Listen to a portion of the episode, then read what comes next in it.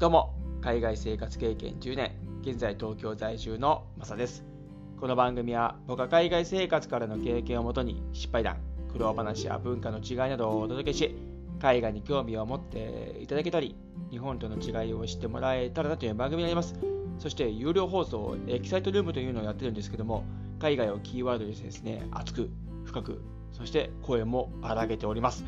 ご興味のある方は概要欄にリンクを貼っ付けておりますので、ぜひご参加してみてください。あと、Spotify で聞かれている方もですね、登録可能ですので、ぜひご参加してみてください。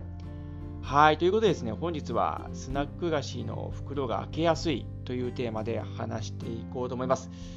僕はですね、先日、先月ですね、すいません、先月のですね、頭に約6年ぶりにドイツからですね、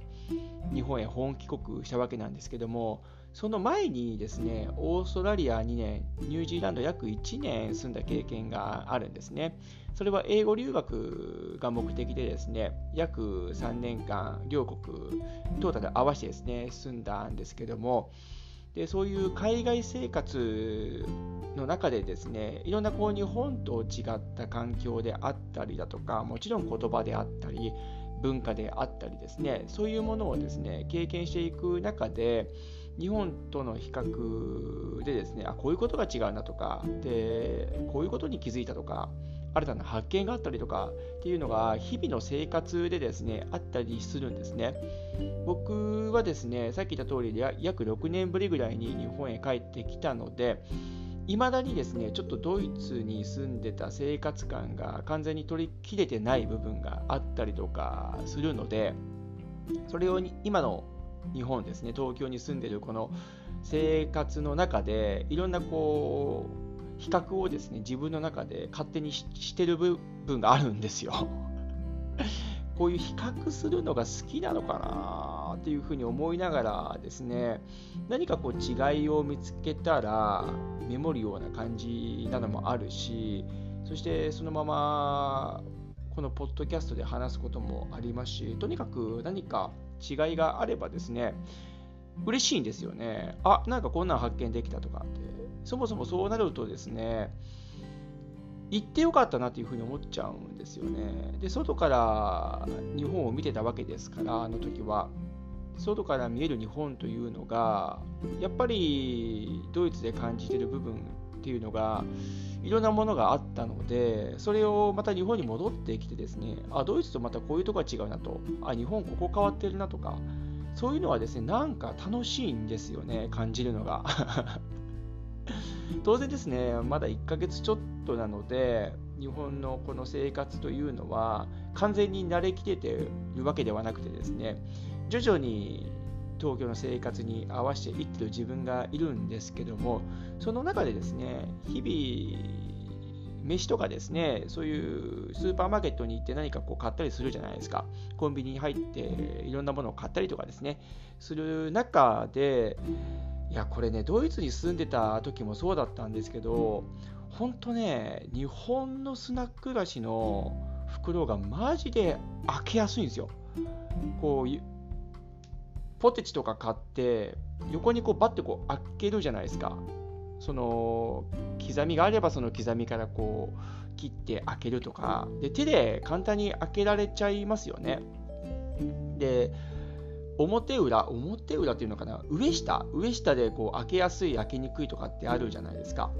で、日本の場合はもう表、上、上側が非常に開けやすいですよね。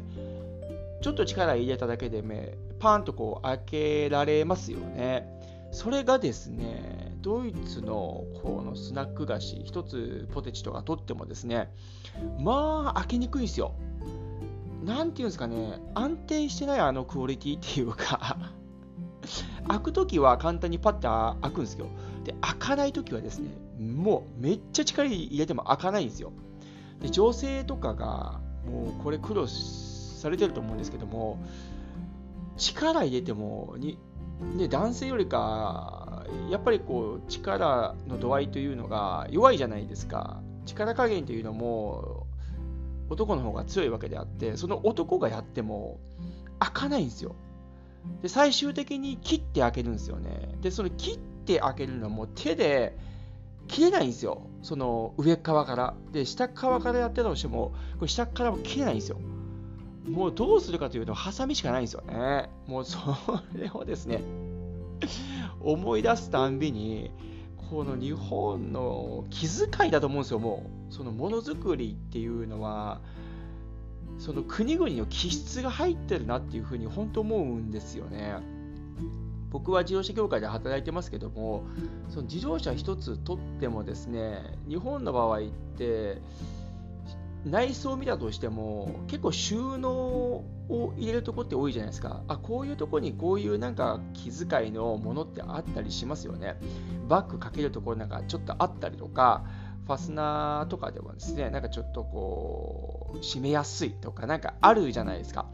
そういうのってものづくりの観点から見てしまうとドイツと車の違いっていうのはそういうところにも出たりしてるんですよね。ドイツの車ってあんまりこう収納が多くないんです。ね必要最低限のところでやってるっていうのがあってですね、ペットボトルとか、まあちょっと小物が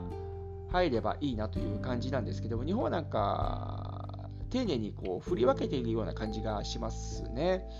もちろんグレードによってね、違うところがあるんですが、ただそういったものづくりのところでですね、日本のサービスというところも踏まえていかにお客さんが消費者さんが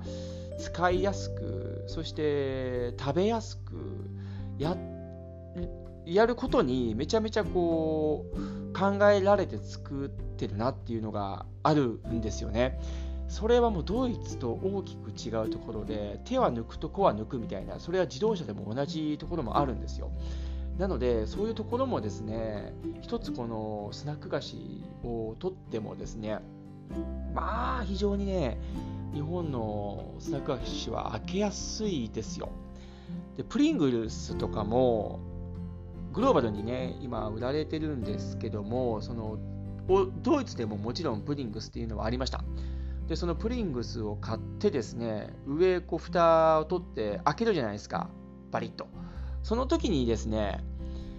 これなかなか開けにくい時あるんですよ。こうもう爪立ててこうやって開けるみたいなのがあるんですよ。これもうその状況だけでもうイライラしちゃうんですよね。もう何この開けづらさみたいなのが。日本ってあまりそういうのもないですよね。